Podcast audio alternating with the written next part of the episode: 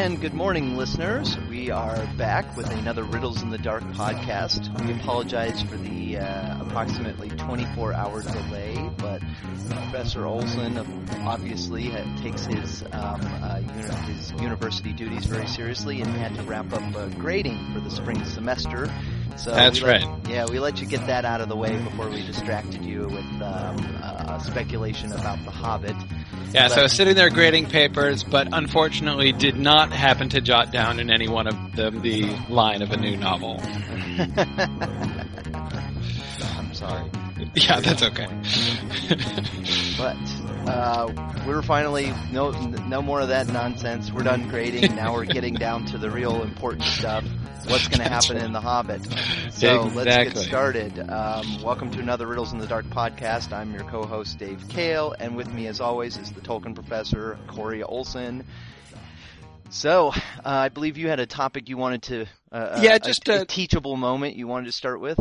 Yes, one kind of uh, uh, irrelevant but sort of nagging thing that has come up a couple of times. There have been several people who have uh, uh, posted on my Tolkien Professor Facebook page or sent me an email about this, and I keep meaning to get around to it, and I keep forgetting. So I'm going to finally get around to it today. And that is people have been asking about the pronunciation of the dwarves' names. Um, and basically, you know, uh, that is, many people have noticed, for instance, how I keep saying Thrain uh, as the father of Thorin. Uh, you know, Thror, Thrain, and uh, and um, and Thorin, of course. Um, and there, the reason that I do this, I think that it, it is fairly clear um, that it's supposed to be two syllables. Um, so that's and and and and I would emphasize that my authority for this is not any kind of expertise in Icelandic. Um, of course, the the names of the dwarves all come from uh, from the Poetic Edda. So, uh, but it's not it's not in that. I actually uh, I, I I have no expertise in Old Norse, but. What I do have is Tolkien's own uh, notations on this, which you can see if you go to Appendix A in The Return of the King and look in particular at the genealogy there, you find that he consistently puts accent marks over the A's and O's in the dwarf's name. I say consistently. Actually, it's not quite consistent. Um, but, but anyway, you can see that he puts those accent marks there. And Tolkien uses those accent marks to indicate when things are supposed to be, uh, different syllables like that. So he, he, those are pronunciation guides primarily. Um, so when you have somebody whose name is D-A-I-N with an accent over the A, he's doing that to indicate that you're supposed to pronounce that as two syllables. It's not just Dane or Dine. Um, it's two syllables. It's Dayan. Um, and similarly, G-L-O-I-N is not Gloin, it's Glowin. Um, and so that's, uh, that's, that's the, the primary thing. You can also see when Tolkien puts, puts an umlaut, puts the two dots above a terminal E. Again, he's doing that in order to, to, to give you a cue for pronunciation. So, um, when you have an E at the end, which is supposed to be pronounced, which is not a silent E, he will tend to put those, those two dots there to indicate this gets a syllable. It's not silent. So anyway, so that's the main thing. It's clear that he, he meant those to be two syllable words. So it's not Thrain and Dane or Dine and Thrine. It's Thrain and Dain.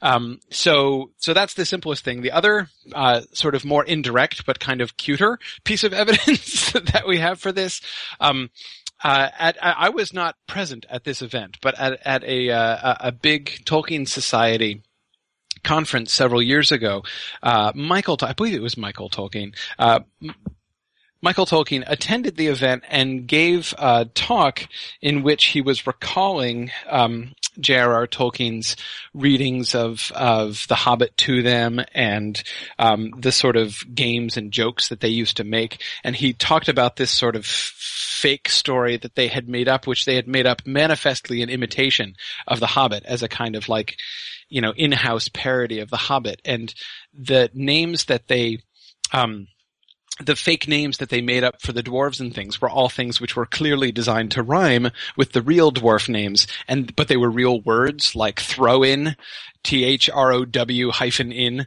uh, and throw in and stay in and things like that. So again, eh, by itself, that sort of shows clearly how they were pronouncing them among themselves if, if they thought, uh, if they thought the phrase "throw in" was sort of a, a silly um, imitation of the name Glowin. It shows you how they were pronouncing Glowin, doesn't it?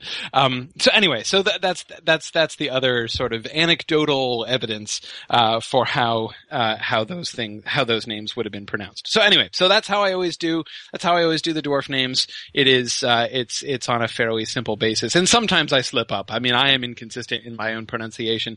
Especially, I find Thrain harder uh, to be consistent about, and I sometimes slip into Thrine, which is how I used to pronounce it when I was little. Uh, but anyway.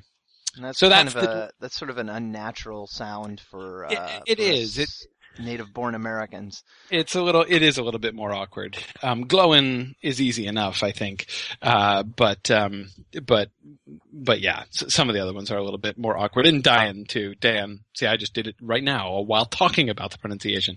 Uh, Dan is really also sometimes a little bit counterintuitive too. So anyway, I just wanted to explain that that is my answer to the dwarf name pronunciation question, which I know has been bothering several people. Well, thank you for thank you for that clarification. That helps me since I, I have about eight different ways that I pronounce Ryan's name. yes, and I never do it the same way twice. well, see, that's actually a fine approach because then you know that you are, you'll probably be right a certain percentage of the time. that's right. Whereas if you're consistently wrong, then you're wrong 100% of the time. That's a, that's a good point. That's a good point. I'm spreading out. I'm, I'm, I'm doing a variety of different bets. Exactly. Exactly. Um, let's do a little bit of listener feedback from the Mythgard website. Um, let's see. So, uh, uh, one thing that uh, Faerund mentioned on our uh, uh, episode six and seven post regarding the the split and the um, the White Council storyline is uh, uh, he had an interesting notion of how Sauron might be involved in the Battle of Five Armies, which I know in general people are pretty nervous about and don't really are, are dearly hoping that he doesn't show up in a giant suit of armor and start um, swinging his mace and making right. hundreds of people right. fly around like he did at the uh, right. um, in at the beginning of the Fellowship of the Ring. But um, he mentions this idea that, um, well, for one thing, he says he thinks it's interesting, uh, or he thinks um, that uh, maybe maybe Peter Jackson will tweak the storyline a little bit, make it to where um, um, the Necromancer is fully prepared for the White Council's assault, but it's the destruction of Smaug that causes him to flee, because that sort of changes the balance of power in the North and changes his calculations, and that's Mhm. why he'll leave um, um, uh, Dol Guldur. So that that could maybe mean pushing the Dol Guldur battle later into the timeline. Um, and he also points out that maybe um, maybe when Sauron shows up at the Battle of Five Armies, he's not going to be there fighting physically, but rather he'll be there sort of as a presence. So he's uh, Faerun mentions um, Gandalf thinks Sauron may have won the battle after all, um, or sort of Gandalf after when when when um, uh, the Necromancer flees, Gandalf's like, oh, um, I think we didn't actually win that, guys. I'd better get over to Lonely Mountain. And what he finds is Sauron's Sauron's there, but sort of as kind of his in his weakened spirit uh, mode, and he's not actually fighting, but maybe he's um, um, sort of influencing people, causing them to behave badly, particularly if the Dwarf Ring is playing a role. Uh, maybe Well, he's see, whispering in people's ears and making Right. them distrust each other and stuff like that. It's it's it's a really interesting possibility. I mean, here here's the to me the bigger question that lies behind that possibility, and that is how are they going to depict? Are they going to try to depict uh, like a minor league Sauron? I mean, how? Because of course, one of the whole reasons for making Sauron a flaming eyeball in the first place is how do you represent on film the idea that Sauron is, you know, sort of this spiritual presence which, you know, has a wide radius of influence. Um, I mean, it's hard to show that kind of completely invisible spiritual influence over people. I mean, that's also why they, you know, we ended up with the elaborate exorcism scene with Theoden for the same reason. Because it's really hard to depict the kind of control that Saruman had via Wormtongue over Theoden, um, you know, without giving some kind of a visual representation. And the exorcism was clearly a way to render that visual and therefore dramatic on screen. Um, uh, so uh, basically, what are, what are they going to make what are they going to make Sauron look like? I mean, I think it's pretty obvious that he's not going to be in the same outfit, right? Such that anybody who was there at the Battle of the Last Alliance or has heard about it would be like, oh, "It's Sauron! I recognize the spooky helmet!" Right? I mean, like, so obviously he's he, you know, he needn't look exactly the same, but um, but how how is he going to look? Is he going to look human? Are we actually going to see him? Um, uh, is he going to be cloaked or something? Are we going to get like a kind of like you know Emperor uh, Palpatine thing going on with him? Uh, like how, exactly how are they going to do that? And if they do do that, how would they do that kind of that kind of influence because again it's notoriously difficult to do on screen i mean i, I genuinely i mean here i am kind of uh, spe- speaking as I am wont to do uh, with a certain amount of flippancy about the way that they represented these things on film, but it's a genuine challenge. I don't know how I would do it if I were making a film um, to depict that the kinds the kinds of influence, the way that the way that that that magic and the exertion of power over others, especially dominion, um, is actually described in Tolkien's world. It's really hard to do. So, um, so I don't know. I mean, I think. Um, so do we do we get any hints about his appearance here? Because what we know for sure is that post um, downfall of Numenor, he cannot take on a, a fair, pleasing shape. So I'm guessing we're not going to see Benedict Cumberbatch uh, without much makeup on. He's he's far too uh, pleasing a, uh, sight. right. Um, right. so that's out but also, you know, my understanding is that after the the battle of uh, after the after he's struck down by Isildur, um, he never really even takes on a sort of concrete physical humanoid shape from then on.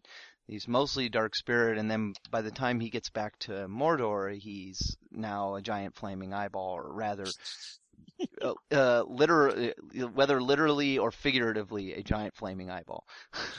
Yeah, I, I, mean, it's it's it is very unclear. Um, uh, it is very unclear what Sauron looks like. If you were to actually to go before him, before him in the Barad-dûr, what what does he look like? I think he does have some kind of physical uh, presence. Um, and actually, the closest we get to this is Pippin's conversation with him in the in the Palantir. Um, and uh, and the sense that Pippin gives is that it's actually a person that he's looking at. Um, you know, then he looked at me, he says. Um, you know, uh, so uh, it's, it does seem that he has some kind of physical form. Um, but we never see it. I mean, other than that brief near encounter in the Palantir, that second hand encounter that we get in the Palantir, um, just Pippin's description, we don't really know um, what what he looks like. But yes, he, he's not able to put on a fair appearance to deceive people anymore. Um, but presumably he can put on a kind of uh, you know tyrant's appearance um, and not just a flaming eyeball appearance.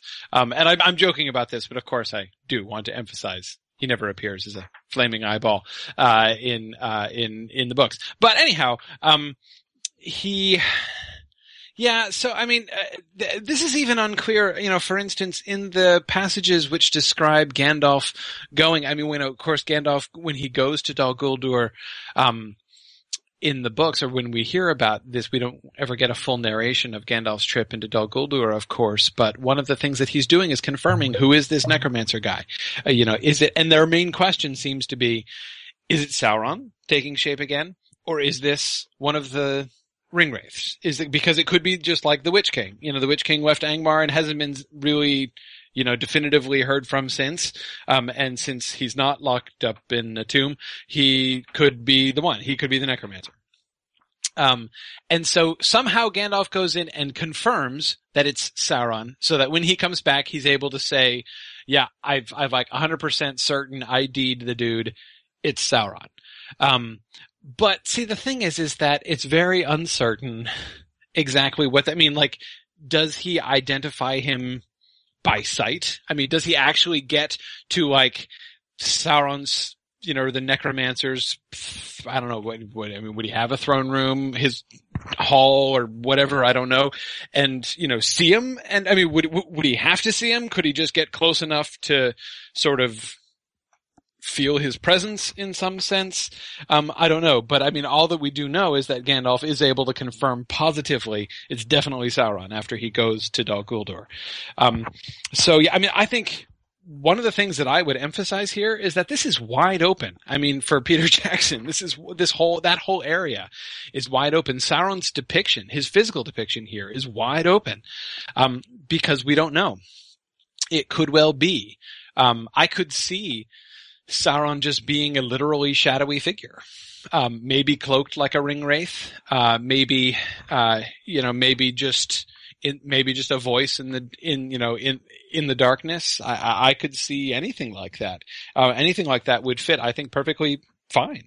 Um, he could even have a physical form and be wearing a mask or a different helmet or something like that.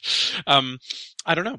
I don't know, but, um, but yeah, Yeah. It, it, it, is very interesting. I mean, and this seems kind of like a digression, I think, but it does bear directly on this, that is on this, this question that, that, that, you, that, uh, that our, our listener was raising, because if he's going to appear either in the Battle of Dol Guldur or appear at the Battle of Five Armies directly or indirectly, how's that going to go? Now you think though, here's my thought about the Battle of Five Armies question though, the specific issue with the Battle of Five Armies, is that basically Smaug's already dead. I mean, Smaug was what he was invested in.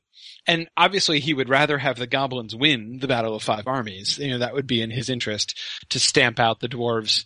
Uh, I mean, if he could stamp out the dwarves, humans, and elves up in that region in one big battle, that would be pretty awesome. So you could see how he would, in fact, have have a stake in the Battle of Five Armies, e- even after Smaug is dead. But to some extent, the damage is done um, when Smaug is dead. So uh, if Sauron were to have a like, oh crap, I'd better help out up north moment, you'd think it would be prior to this. Um, but I don't know. I mean, I guess you could see like he hears about Smaug, Smaug's death and it's like, oh crap, the whole north is falling. Uh, you know, is like, you know, oh, oh, let's see if anything can be salvaged out of that situation. But that, that strikes me as a little anticlimactic, I have to say, um, for, uh, for Sauron in the south.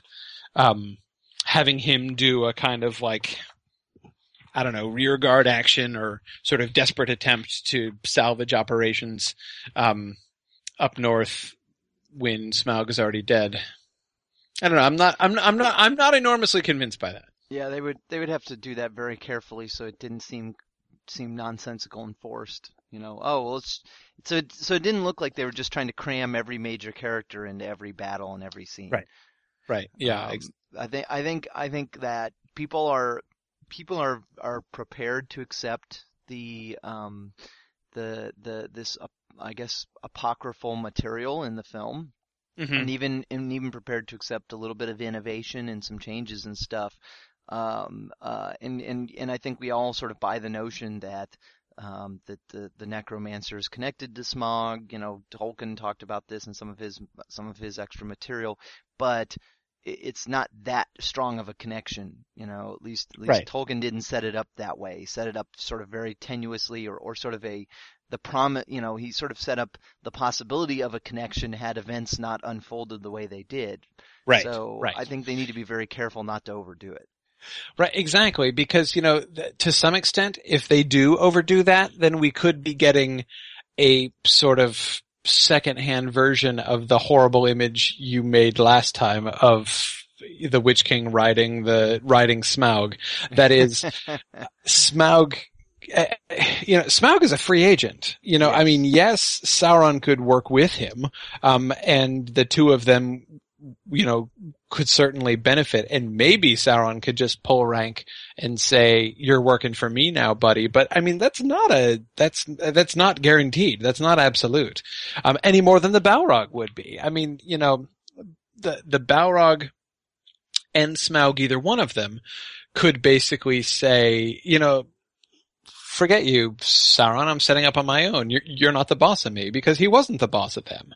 right Um, you know, so it, it's it, that's that's kind of unclear. And basically, I would certainly, I think it's gonna it's gonna make the reason I find, of course, the idea of a of a ring wraith flying on Smaug so horrifying is that it completely downgrades Smaug. Smaug, um, Smaug is then just a, a, minor accessory of the villain, rather than being really the central force that uh, that I, that I think he he he really should be. And, and I would hate to see him pushed into the margins like that, even you know, sort of halfway.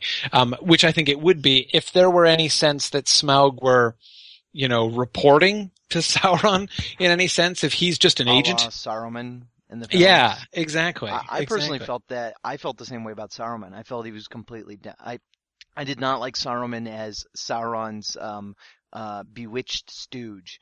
Um, yes. I always preferred the book's take where where it's somebody sort of playing both sides.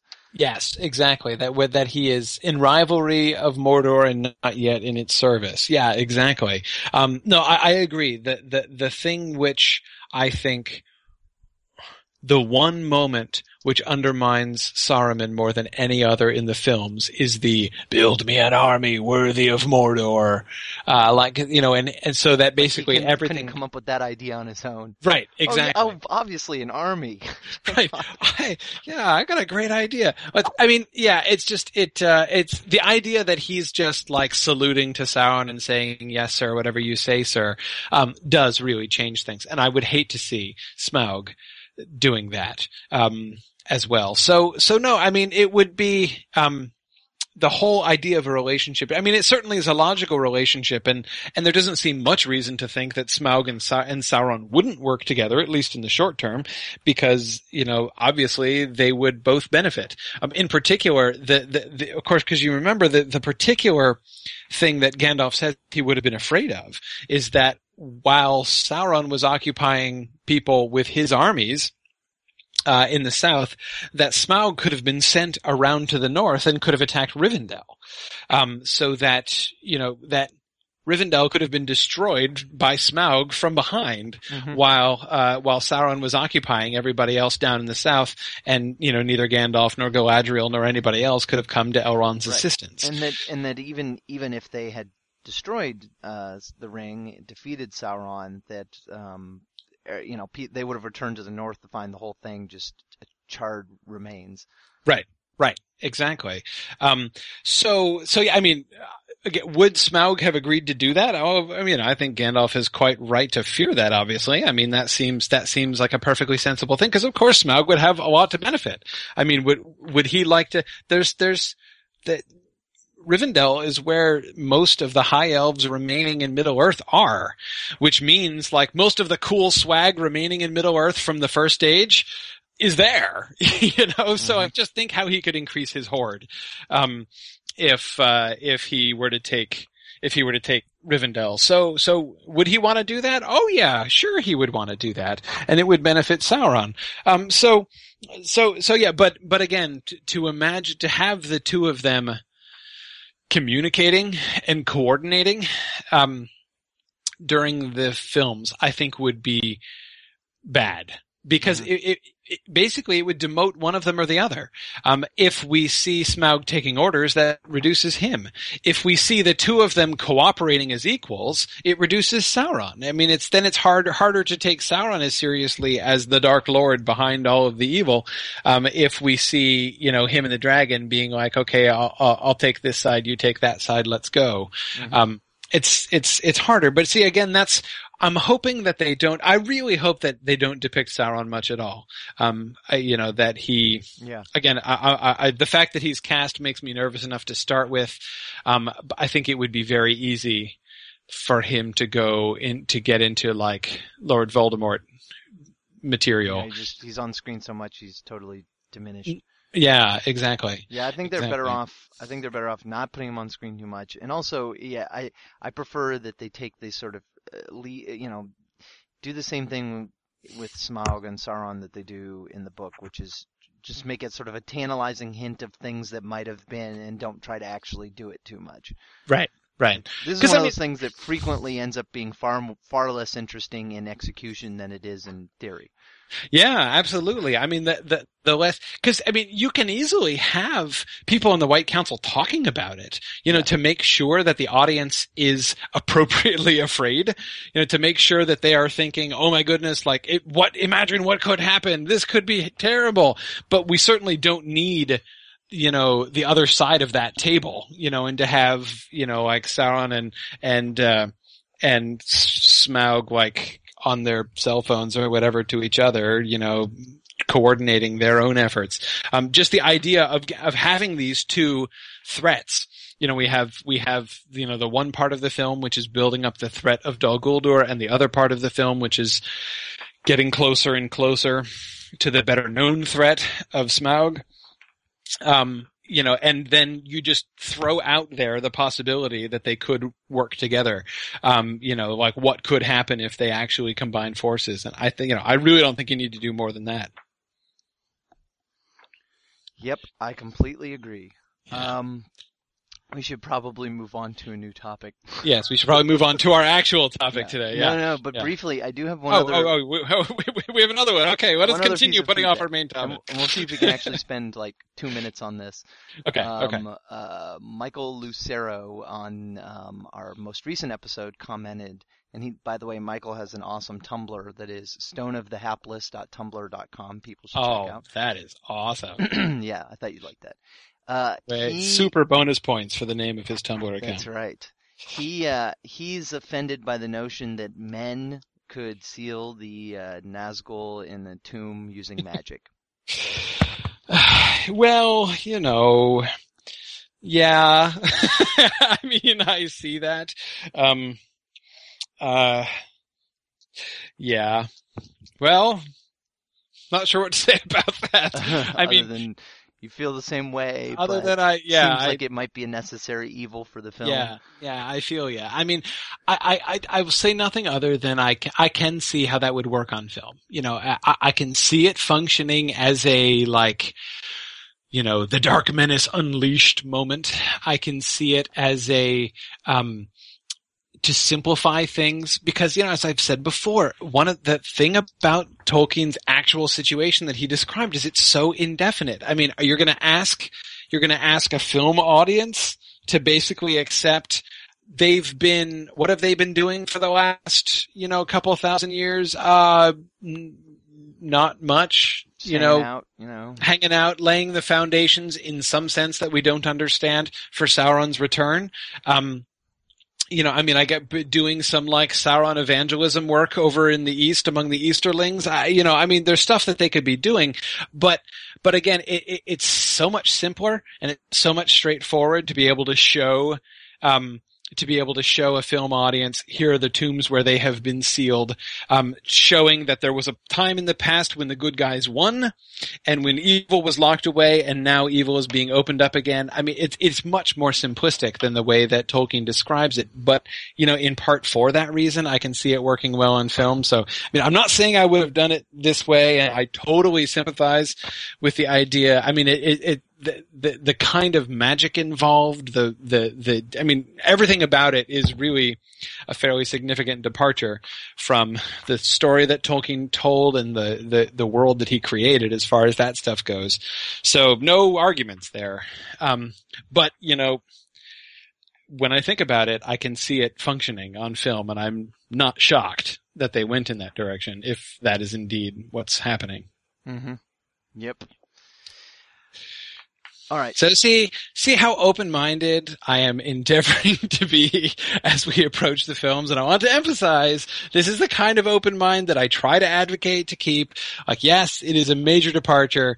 Uh, yes, it misses the point of a bunch of different things in Tolkien's works, but this is their story. They can do this if they want, and I can imagine it working well as a story. That's the st- that's the stuff that bothers me more than anything else. When they do stuff which undermines the story that even they are trying to tell. Like this is why the things I have the hardest time forgiving them for in the Lord of the Rings are things like making Treebeard an idiot. Uh, like that, that really bothers me. You know, when Treebeard is like, oh, they're destroying my forest and I had no idea. I mean, like that, I, I, that drives me b- bananas every time I see that part of the, of, of, of the two towers.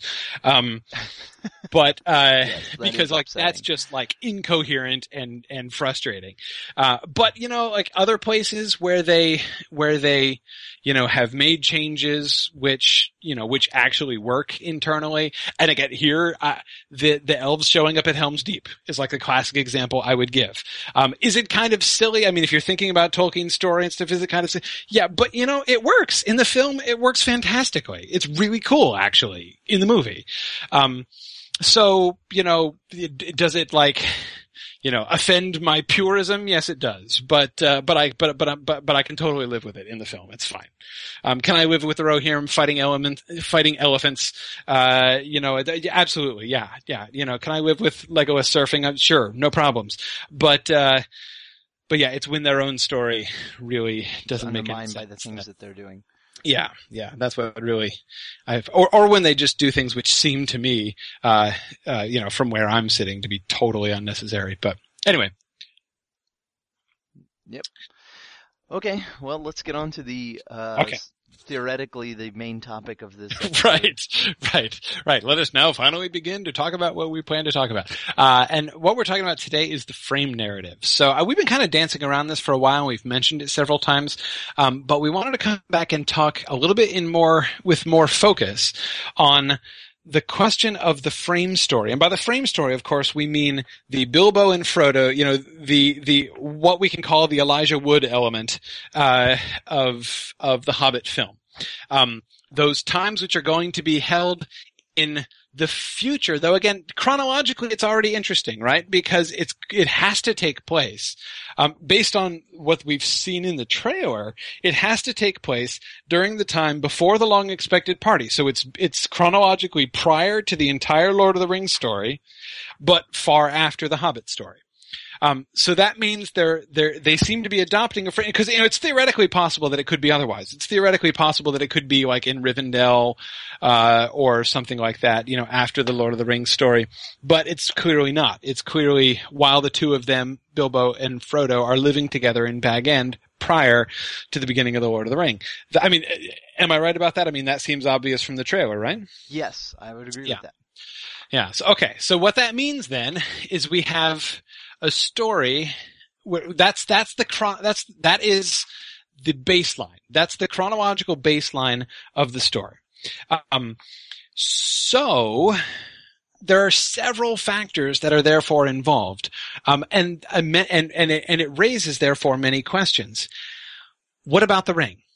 How do they do the ring? Of course, in this time, uh, in the book stories, um, Bilbo doesn't really have any suspicion that the ring is anything malicious or anything more serious than a magical invisibility ring, which is very useful and which he's very fond of.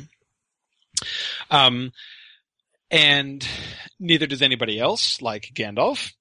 Um, how are they going to handle that? And this, of course, is a much bigger question, which we need to have an entire episode on, uh, and we will before too long. And that is, how are they going to handle the ring and the wearing of the ring in the movie?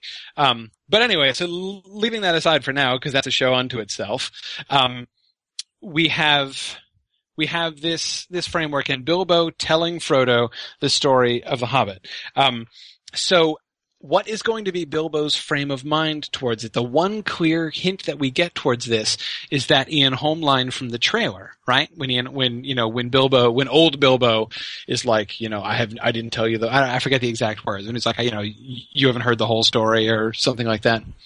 Where he's like indicating to him that there's, you know, that there's more that he's going to, that he's going to, that, that he needs to tell him.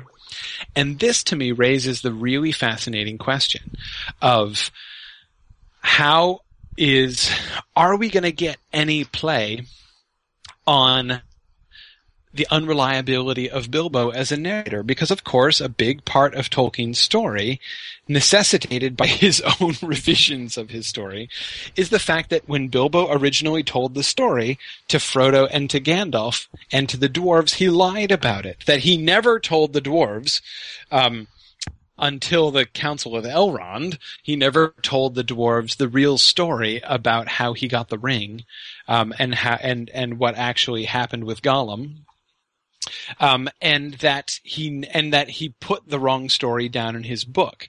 Um, in other words, Bilbo is an unreliable narrator. He doesn't tell this whole, the true story. He lies about it. Now, the only part that he is said to lie about is chapter five. That is the Riddles in the Dark chapter, the, the, the story of how he got the ring. Um, but are we going to get any element of that? Are we going to get any hint of the fact that Bilbo is unreliable? Is there going to be tension here? Um, is that what the trailer is indicating when uh, Bilbo says that you know that he's going to tell you he's going to tell him the real story? In the Fellowship of the Ring, of course, uh, when Bilbo uh, when Gandalf asks Frodo in chapter two um, if Bilbo told him the story, and Frodo says yes, of course, and then Gandalf says, "Which story? I wonder." And um, Frodo then says, "Oh, if you mean like what he wrote in his book and what he told the dwarves, no, he told me the real story some time ago." Um, so is that exactly what we're talking about here? Um, yeah, anyway. that's a that's an interesting point. I'm wondering I, I, I have this suspicion that that that that, that the that line that you mentioned where where Bilbo says, you know, um, I, I told you the truth, but I didn't tell you the whole story, basically. Right.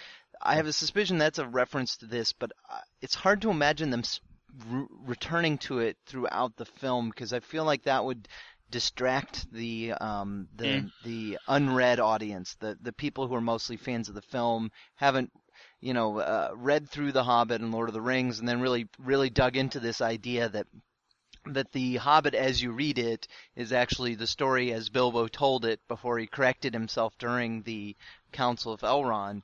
And so I wonder if, um, um, yeah, I wonder if they're just going to say that once and then just play the story, and and that it's really not going to actually play a role, and there's not going to be hints at different versions of the story. Yeah, and and because see, I mean probably, I mean, the bigger question is what kind of a role is the frame narrative going to take? Is it just an introductory gambit on their part? Um, you know, basically I could see several different versions of this. I could see one version, the minimalist version, where you contextualize it as a story, right? In order to establish, you, you use it merely as a link to to connect this story to the Lord of the Rings films, and you do that through Bilbo and Frodo in Bag End, um, so that we the you know the the the film viewers have reasons to make that connection and to contextualize it. So so basically, just as a way to communicate to the film goers. Hey, here is a story from something that happened before the Lord of the Rings. And that's it and then you leave it behind and we never see Ian Holm again or Elijah Wood. That would be one option.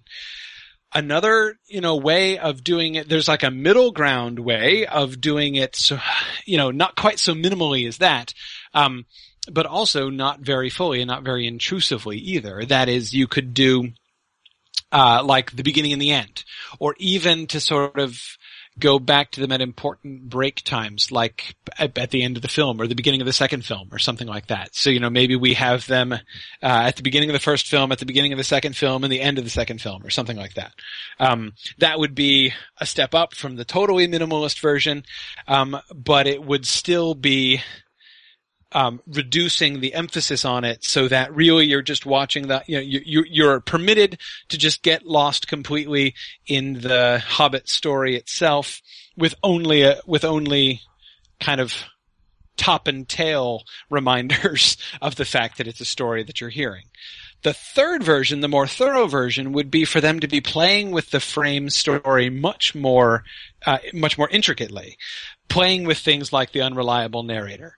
Um, uh, uh, even you know coming back to it you know, like, and I, and I've made this comparison before, but like the Princess Bride, you know, I mean, the Princess Bride does this very, very well. And I'm not suggesting they would do it in the same way, uh, that they do in the Princess Bride when we're reminded that this is a story being told and that there's, a, that there is an external audience, um, to, to the story itself. Mm-hmm. Um, I, I could imagine that being done in some really interesting ways. And of course, like if I were doing it, I would be totally tempted to do that because I, I, I, really love that kind of frame narrative. And I think that it's a really cool kind of tribute to the way that Tolkien was very thoughtful about his own frame narratives and about the writers of his stories. As, of course, Tolkien, the way that he would do this would, would not be as, I think, as a kind of oral narration like that of Bilbo telling Frodo a story. Instead, the frame frame that he would make is would be a found manuscript, right? Here is the here is the here is a a, a new manuscript that has lately been discovered. Um, and we can trace its manuscript history back and show that this is a different version of the story. Like that's totally how Tolkien would do it if he were doing a similar thing. Um, so, uh, so anyway, but, you know, I, I, I could totally see that. And you could play, you know, in that framework, you could play with the, um, uh, you could totally play with the unreliable narrator thing and even like different versions of a story. You could have, uh, you could have one version of the Gollum story told and then, you know, go back and then like have, have Ian Holm called on it and go back and do another one. I mean, there are, there, there, there are a bunch of different ways that you could play with it, um, and have it, uh, basically. Yeah, that would come- be fascinating. Doing, doing, retelling the same scene multiple times. I'm sure they won't do that. That'll, Yeah, that'll I'm- I am too. too goofy. But, but that would be very, that would be very entertaining. It would be. It, it, it, it could be real. It's because it could be done in some ways to actually create a certain kind of mystery. Like to, I, you, obviously you have to be avoiding confusion, but, uh, but anyway, I, I, it could be done really cool, but I, I, I don't think they're going to do that. You know, it's it's interesting you mentioned the the found manuscript idea. That that would be a really interesting way to take take on this, given the recent um, spate of found footage, low budget films that people have been making. Right. Right. yes. Yeah. No, exactly. Well, we found this recording of what really happened to Bilbo. right, right, yes, yes. Uh, wouldn't, wouldn't, uh, wouldn't you know? It was in the Great Smials archives all along.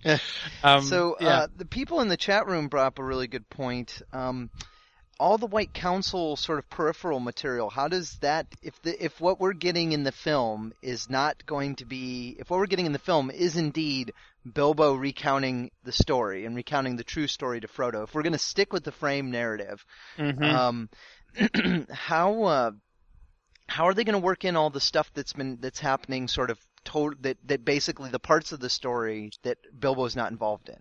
It's a fantastic question because of course that's exactly why that stuff is not there in the books Yes. because uh, because Tolkien is consistent with that. You know, he's consistent with the frame of his narrative by and large. And um and now, you know, the thing that I would clarify, of course, The Hobbit is not narrated by Bilbo himself. The published Hobbit is not, we we know that The Hobbit was in origin Bilbo's Bilbo's private diary but it never is Bilbo's private diary. That is, even the first edition published version doesn't ever claim to be a, a first person account.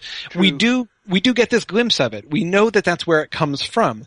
We see Bilbo writing his memoirs, which he calls there and back again, A Hobbit's Holiday, in the last chapter of the book. Uh, That is, of, of the published Hobbit.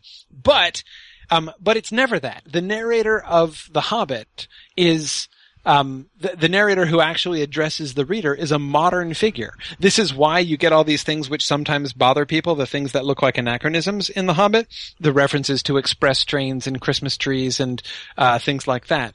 Um, because they're they're not actually anachronisms. They are the modern narrator addressing his modern audience and making comparisons to modern things.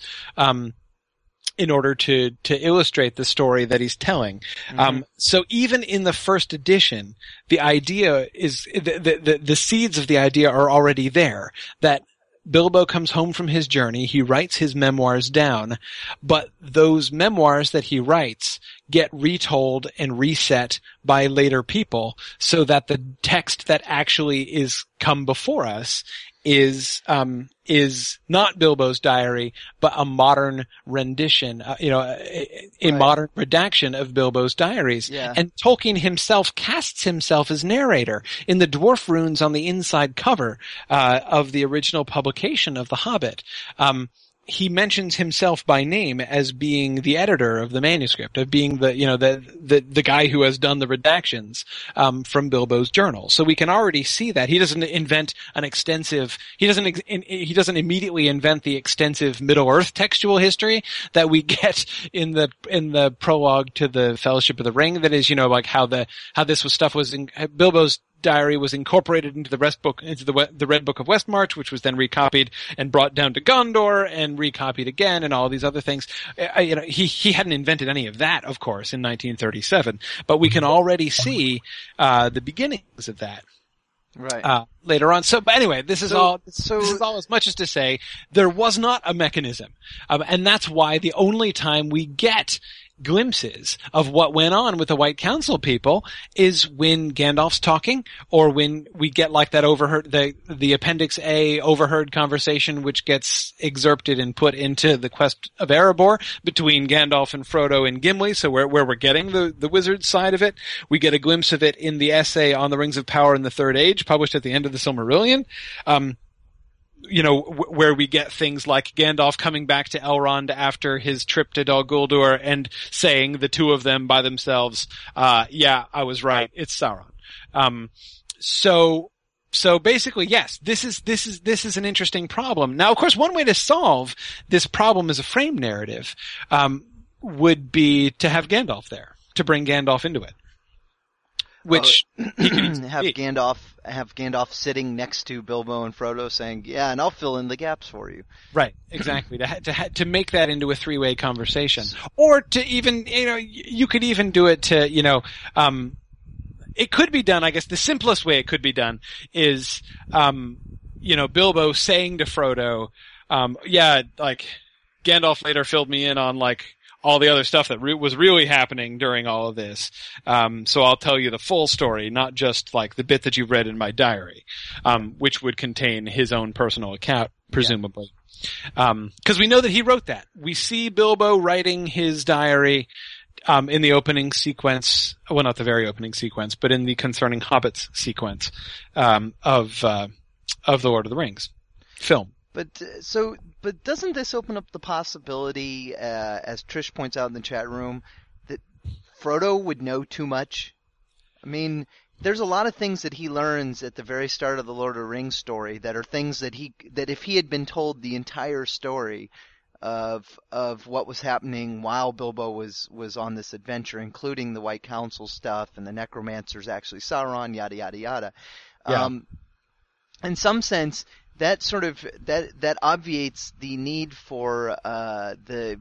The, the whole the whole frame story for the quest of, of Erebor thing where where Mhm. you know in the in the book of unfinished tales and stuff where Gandalf goes back and says let me explain to you how this fits into the larger larger story if Gandalf's telling Frodo all of this um, at the same time that Bilbo's recounting his story then Frodo already knows everything and right. he certainly doesn't Lord of the Rings. Yeah.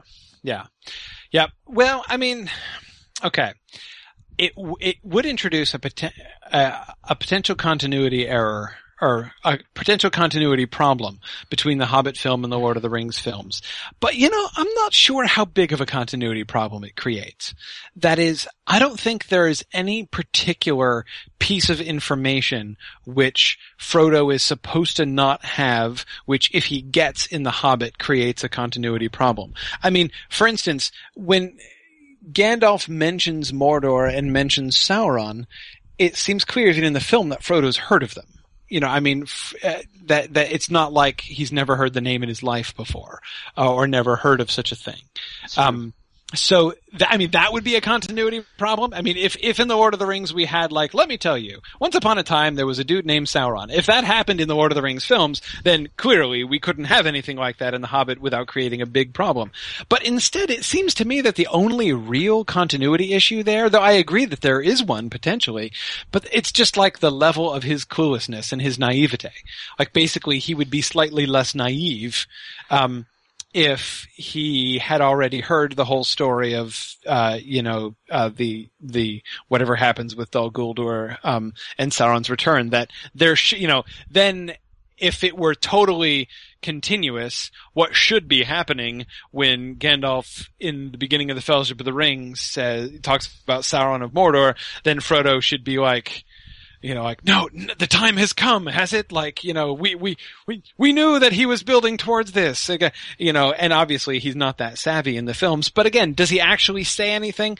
Is there, is, is, is his ignorance of certain information necessary to the plot of the Fellowship of the Ring? I don't recall anything, um, that would be a specific, a, that kind of a particular problem. Though again, attitude wise, it would be a little hard to see Frodo being quite as, uh, sort of fresh and clueless uh, as he as he seems to be. Though I guess you know at the same time you could you could combat that in a in a sense just by the way you depict Frodo in the Hobbit frame. I mean, you know, he does not have to take this stuff terrifically seriously, I guess, if that makes any sense. Yeah, I mean, basically, if you show him having a kind of immature response to it and being like, wow, cool. Anyway, I gotta go. Yeah, like, so that basically it doesn't really hit home to him until the Fellowship of the Ring film. I, you know, I could see that happening or working in some sense. Um, but, uh, but yeah, no, it is, you know, it, it- it would, uh, it would, cre- though again, you know, remember at the beginning of the Fellowship of the Ring, one of the initial frameworks, of course, is that Frodo already knows Gandalf quite well. So, um, again, it certainly does, it certainly does open the possibility that Gandalf is hanging out with them and that he could contribute to that conversation directly. So I, I that would be one way. Get, Bilbo could either say he'd heard it from Gandalf, or Gandalf could actually be present, um, and we could have like the three of them over tea. And see, and this is another way that you could use the frame narrative comparatively unintrusively. That is, it could be used even as a transitional approach. Um, you know, when we're shifting from Bilbo's story of the, the, in fact, this would be a really cool thing if we did have the frame narrative including, you know, Elijah Wood, Ian Holm, and Ian McKellen sitting around the bag end table having tea or smoking out on the lawn together. Um, if we did have that, then it would enable not only transitions between segments, that is, Bilbo telling the story about, you know, the trolls or telling the story about being captured by goblins in the Misty Mountains. And then Gandalf and taking over and being like, well, you know, I was late for the troll thing because this is what I was doing, you know, and then we get, we get, you know, Gandalf's story of, of, you know, how he was meeting with, uh, I don't know if he's going to run into Rivendell people or how they're going to handle that. But anyway, um, so so you could easily see, you know, Gandalf jumping in now to fill in his part of the story, and then going back to Bilbo. And the cool thing is that that could be done in such a way as to enable the kinds of shifts in tone that seem to be at least possible in the film. I don't, I'm not confident that they're going to do this. But remember, one of the questions all along was, how are you going to combine the, you know, the epic scope of, you know, a fitting uh, follow-up to the Lord of the Rings films with the lighthearted, whimsical tone of the Hobbit book. And of course, one way to do that would be to have Bilbo's narration parts be lighter in mood and Gandalf's be more serious. I mean, if you actually establish through the frame that there are different voices, that there are different tellers of those two stories, you actually could play on that tonally and have the representations be a little bit different. I get that may be more complicated than they would actually do, but I think it would be cool. Yeah, that's an interesting thought. I, I don't know. I I have a feeling that that could end up not working terribly well. Like I I feel like the effect on the film would be comedic. Could potentially be comedic. Yeah, yeah. Which, uh, you know, I'd be cool with. But yeah, I, it, uh, I'm just thinking. I'm thinking. Uh, I'm thinking of what my uh, my uh, uh, here previously girlfriend, now fiance Teresa would say. I was no- Um, stumbling over the uh, over the oh, over that. Congratulations. Yes, thank you very much. Um, she is officially a new thing now to you, so that is very exciting. Yes, that's right. Um, it is very exciting. Although now we've just launched into the actual planning of the wedding, and and that's not exciting. yes, no, that's that's somewhat sober. Really. yes. um, but anyway, I have a feeling she wouldn't be terribly impressed with with uh, dueling tone du- scenes with dueling tones. Like here's a fun, lighthearted scene, and here's a really, really horrific, scary scene with Gandalf, and now we're back to the lighthearted scene, and now a scary Yeah. scene. Yeah, no, I mean certainly if it were done in in in the really sort of clumsy way I just described it, it would be it would just end up being awkward. But see, see how that could also lead to like different versions of of the or like different views of the same scene. Um, like anyway, I, I, I this this this recalls to me the the comment somebody made on an episode a long time ago where they basically said rather than splitting the films chronologically, why don't they just make two different films that tell parallel storylines from start to finish? right. Right. right. Exactly. But you right and and I mean, clearly they're not going to actually do that, but yeah. So like my That's my, kind of a cool idea, though. my multiple narrator theory is that you essentially have those uh, parallel stories being told at the same time. And when the important thing is the emphasis on story, that's the thing that I think you get from a frame narrative, which can either be uh, used a lot and and brought back to a lot, or it, or we as the audience can be allowed to forget about it. But the it in question is the fact that it's a story that we're listening to, the fact that it's we're not just you know we are not just kind of voyeurs in the film as we usually are. I mean, you know, normally when we watch a film, it's just like the fiction of the of the of the thing that we're watching you know, the, the, the assumed and unmentioned fiction is that somehow we're just being enabled to see this. That like we have some kind of magical window into what's going on in this story and no attention is ever drawn to the fact that somehow all of this is captured on film and we're sitting here seeing it. Now, I mean, that's perfectly acceptable as part of the sort of framework of assumptions that we bring to a film, but that's why I really enjoy uh, you know, films and plays and stories that actually draw attention to that. And Tolkien loved this. Tolkien um, very rarely just wrote books where the where, where he is asking the reader simply to make that kind of assumption about how you got the narrative that you are holding in your hands right now. Um, who wrote it down and how did they know all this stuff? Right. Um, you know, and so he, he loved coming up with answers to those questions and showing us how that, how that works. And, and I really like that kind of story. Like, uh, I, you know, I, this is one of the things, you know, one of my, one of my favorite books is Dracula by Bram Stoker. It's a fantastic novel.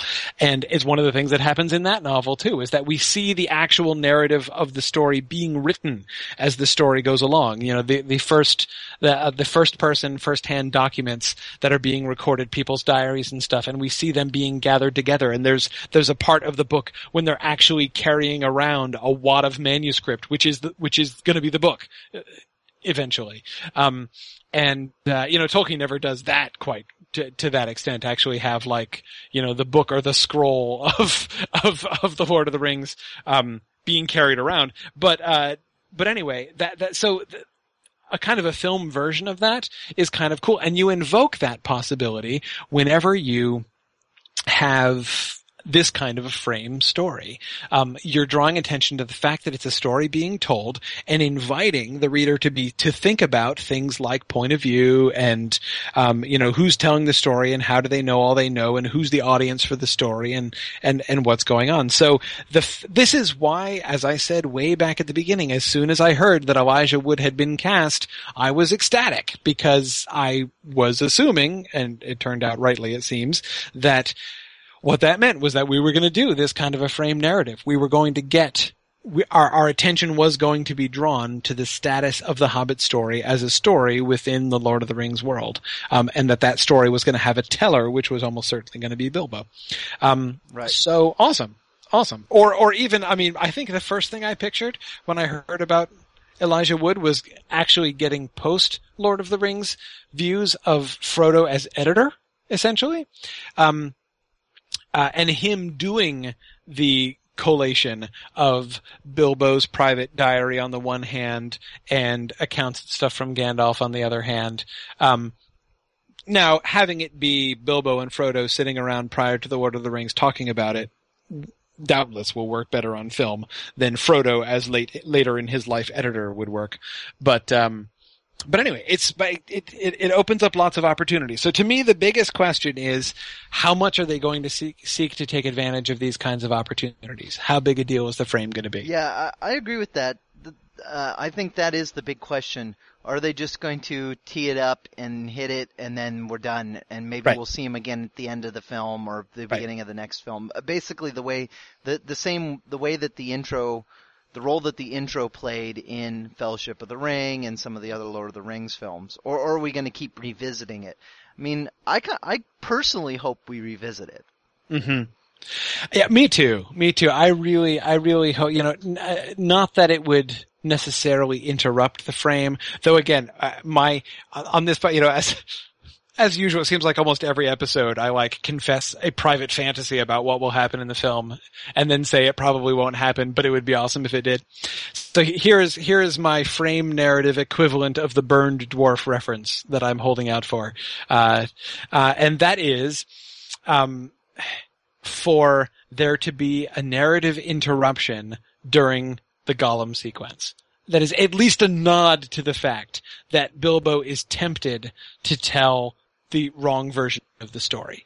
Um, and uh, and so, so for there to be a frame interruption to go back to Ian Holm and Elijah Wood, and I keep mentioning the actors' names, of course, to clarify young Bilbo and old Bilbo. Right. Um, but like, yeah, to shift back from Martin Freeman to, to, to Ian Holm in the middle of the Gollum sequence and then have like a correction. Not necessarily redoing a scene, but, uh, but at least being reminded, uh, or, or given some kind of a glimpse that there's some kind of, that Bilbo is being tempted. Um, and even maybe Frodo being kind of puzzled, but passing it off or something. Um, anyway, that that would be. I would love to see that. I doubt it will happen, but I would love to see it. Do you think that's likely?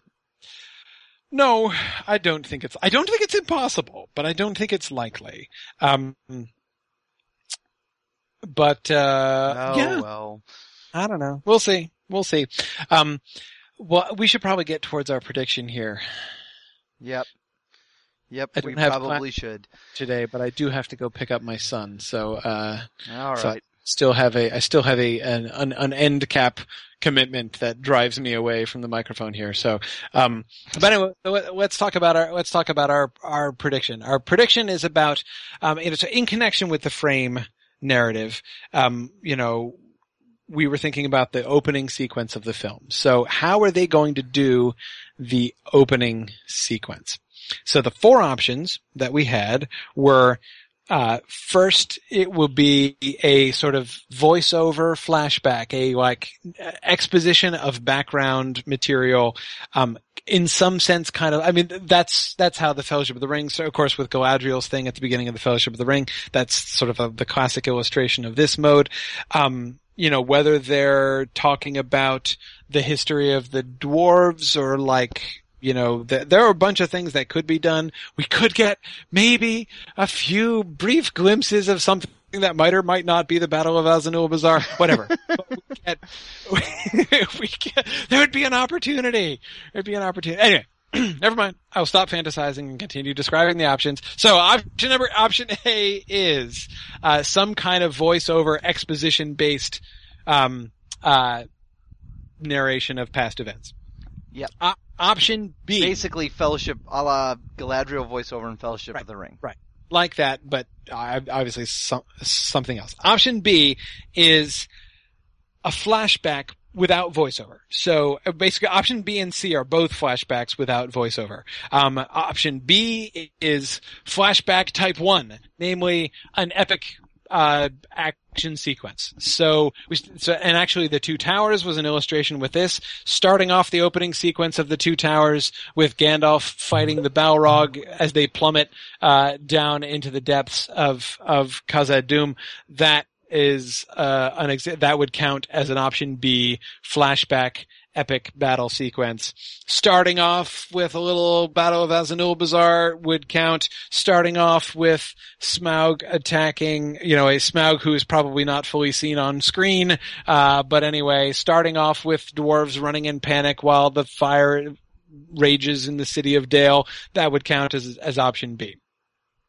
Um, uh, option C is type, is, uh, is, is flashback type two, which means that is like a non-action sequence. So actually the, the Return of the King, uh, starting with the flashback to Smeagol and Deagol, that would be an option C opening.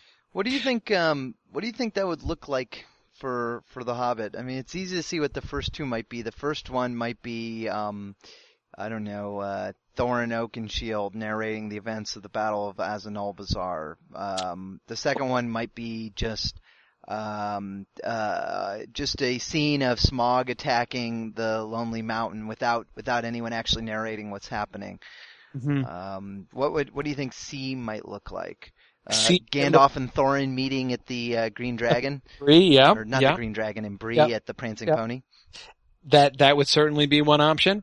Another option would be Gandalf meeting Bilbo, the, t- t- uh, uh, imitating the the opening of the Hobbit book, um, having. Uh, having Bilbo smoking out on the lawn and, uh, you know, Gandalf walking up the hill and saying good morning. That would be another option. Um, um, having, the opening scene take place, uh, you know, something I could imagine the opening scene taking, though I'm thinking of it off the top of my head, um, in the home, in the halls of Thorin out in the Blue Mountains, right? Sort of seeing the dwarves, starting with dwarves in exile, um, and then learning the story behind that later. I could imagine that. Um, uh, anything, basically any, but, but it has to be, but it has to be sort of flashback. Now, this is the tricky thing, is that how are they going to integrate this with the frame narrative? Okay, I should finish the options. Option D is starting with the frame narrative. That is the opening sequence after the credits roll is Ian Holm and Elijah Wood and perhaps Ian McKellen also. Um, the, the frame, the, that it takes place in the chronological moment of the frame narrative, namely well post Hobbit, you know, decades post Hobbit action, but prior to the beginning of the Lord of the Rings, pre, post Hobbit, pre long expected party. Um, if it starts in that time sequence with Gandalf and or, um, with Gandalf and or uh, uh, uh, Bilbo and Frodo, um, that would be option D. Um, of course, another option for B could be uh, that is for the action sequence opening could be the like the the one that I still secretly pine for in my heart of hearts, the sort of James Bond esque Gandalf and Dol Guldur opening. Would love that. love that. Uh, though not one that ends with a car chase. So in that way, unlike a James Bond opening, but uh, but yes, yes, would love to see like I don't know. You know, if Radagast showed up with his uh, bunny pulled uh, sleigh, right, we can high speed bunny pulled sleigh race. yeah, Uh, yeah, be chased down by uh, Ringwraiths. yeah, yeah. Um, uh, um, hopefully not. But anyway, yeah, that could, that, I guess it would be no more absurd than like a hovercraft uh, chase or uh, a gondola chase or something like that, as has happened in other Bond films. But um, anyway, so yeah, um, uh, that would be another. Uh, I would still I would still count that as an action sequence, unless uh, you know we have in fact just Gandalf meeting like Gandalf meeting Thrain at Dol Guldur. I would count that as C. You know, again, if it's not either a chase scene or a fight scene, then it doesn't count as B. Um, but uh, We're gonna have trouble differentiating these. No, but see, the fortunate thing is that we can always just fall back on completely arbitrary declarations. So I'm I'm I'm happy about that anyway. That's true.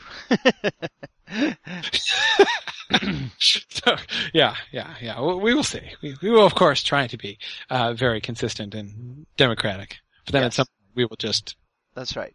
say what it is and invite everybody to yell at us. Uh, but anyway, so so yeah, so those are our four options. Uh, Okay. Voiceover exposition, the uh, flashback battle, the flashback epic action sequence, the flashback non-action sequence, and the uh, and the frame narrative with Bilbo and Frodo. Yep. Okay. So, um, in that case, uh, what are you gonna pick? Or shall I go first? What, uh, I, I, I described the options, so you go All right, first. I'll go first. Boy, I'll tell you what, I'm really torn between, um, and, and my choice here is going to be largely driven by what I hope they do, not by what I think it's likely they'll do. Um, or rather what I think makes more sense. I'm really torn between, um, uh, um, the desire for them to really, really consistently stick with the frame story, which means not introducing things outside the frame story. Like I, I think it would break the frame if we start off with a five minute narrated, you know, here's a bunch of stuff that happened in the past type thing, where where it's kind of it's that's happening outside the frame. I, I'm sort of hoping on the there's part of me that hopes that if they show us glimpses of Battle Azanulbizar, it happens within the frame of the story. Mhm. Um, so you know, I'm not saying I don't want. I definitely want a Battle of Azanulbizar uh, part. In fact, my secret hope is that they're going to film like a, a 45 minute Battle of Azanulbizar sequence and just include it in the extra materials. we we have a separate DVD just for the Battle of That's right. Yeah, that's that's my hope. All right. Yeah. Hey, as long as we're hoping, why not? or just make it a separate movie. yes. The Hobbit Part Three: The Battle of Azanul. the prequel to the prequel. There you go. That's right. Um, so, uh, so anyway, I definitely want to see that, but I, I, I think it will be weird if we go from a, a narrated sequence or an unnarrated sequence that happens outside the frame, and then we go to Bilbo and Frodo, and then we go into the story that Bilbo's telling to Frodo. I think that could end up getting really disorienting and confusing and weird. I, I found it weird the way it was done. The Galadriel opening I thought was kind of strange because it's like, who's telling me this story? But anyway, so Right. on the other hand, I really do think that that would be a great way to start the movie off with a bang, starting with one of those battles. So I'm torn, but I'm gonna go with D. I want to begin with the frame story. I want them to be consistent and use that frame story. Yep. Well, I am sorry to say I agree with you. I'm going with D too. Oh, well, that's no fun. I know, but see, yeah, because basically, I think they're going to get. If we were to start with a with a with a flashback, the chronology gets really messed up. I mean, say we start with uh, you know Dale on fire and dwarves running around screaming with their hands up in the air. Like if Maybe if a female dwarf. maybe a female dwarf shown, you know, I, I don't know. But anyway, uh, if, if, if we were to start with that, then what? Then we jump forward 60 years and then jump back to a time that's later Yes. than that at an, and then there's an, at an indefinite amount of time different from the opening sequence. It, it would get really complicated pretty fast, I think. So I think that if we're gonna do the frame anyway, um, one set of chronology jumping, um, from frame to story and back to frame to story, that's, that's enough, I think. Uh, and, and anything more than that is gonna muddy the waters. So for that reason, I, th- my guess would be the opening thing we would get, we will open the film in bag, at, at Bag End and we'll get we'll get Bilbo and Frodo and maybe Gandalf. Um, so that yes, that is also my prediction for that reason too. But we'll see. Though again, I am not without hope that we will get uh, that we will get like Gandalf sneaking through the halls of Dol Guldur with like some awesome like Mission Impossible music in the background. Like I still do kind of hold out uh, fantasies of that, but uh, but we'll see. We'll see. I, I, I, I don't have enough hope that that's going to happen actually to predict it. Um, all right, all right. Well, it's kind of it's it's in a way it's comforting when we pick the same one because it makes it likely that we're probably right. Well, maybe it doesn't. Maybe it doesn't. Actually, sure about that. maybe it actually doesn't improve our chances of being right at all. yeah, maybe not, but uh, yeah. um, yeah. okay. Well, uh, I guess we'll. Uh, I guess uh, it'll be interesting to see what our um, what our what our cohorts think and uh, and what our what the listeners think. Definitely encourage people to. Um, once this episode's released, head over to the Mythgard page, go in the exclusive section to the Riddles in the Dark part, and um, after you listen to this episode, give us your comments and let us know how you think that uh, the unexpected journey will begin. And uh, if you haven't had a chance, I, I there there seem to be fewer than usual comments on episode six and seven, which I suspect may be due to the fact that some for some reason people can't seem to find them on iTunes. that's really weird. I'll have to look into that again Yeah, I'll try because they're there when I downloaded them. I mean, my, Yeah, that me too. my iTunes shows them up, so I, I'm not quite sure what's happening there. Maybe what I'll do is uh, uh, uh, edit the RSS feed file, make like one trivial change so that they so it refreshes So it. it refreshes. Yeah, yeah, Yeah. yeah. We'll see.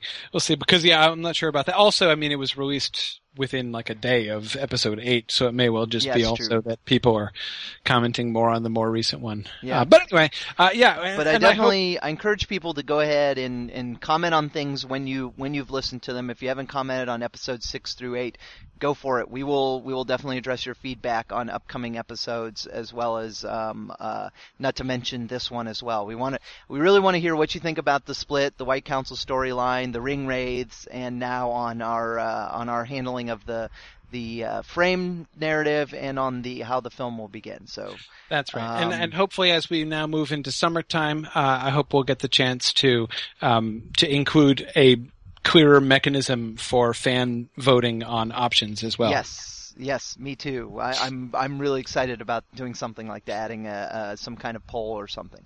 Yes. Yes. So we will work on that. We promise. Um, and in the meantime, yeah, go comment on the Mythgard page. Uh, comment on the on the Tolkien Professor or, or Mythgard Facebook pages if you would like. Um, uh, send messages to us on Twitter uh, at Tolkien Prof and at Dave Kale. Use the uh, pound Riddles in the Dark hashtag. Um, and we're really looking forward to hearing what people think. Yep. That's right. All right, Corey, why don't you take us away since the last few weeks you haven't been able to because you had to run off That's to teach lecture. That's true. Yes, the last few weeks have featured like my disappearing footsteps as I sprint across campus to teach class. Uh, but anyway, yes. Well, thanks for joining us, everybody. Thanks for listening, and Godspeed.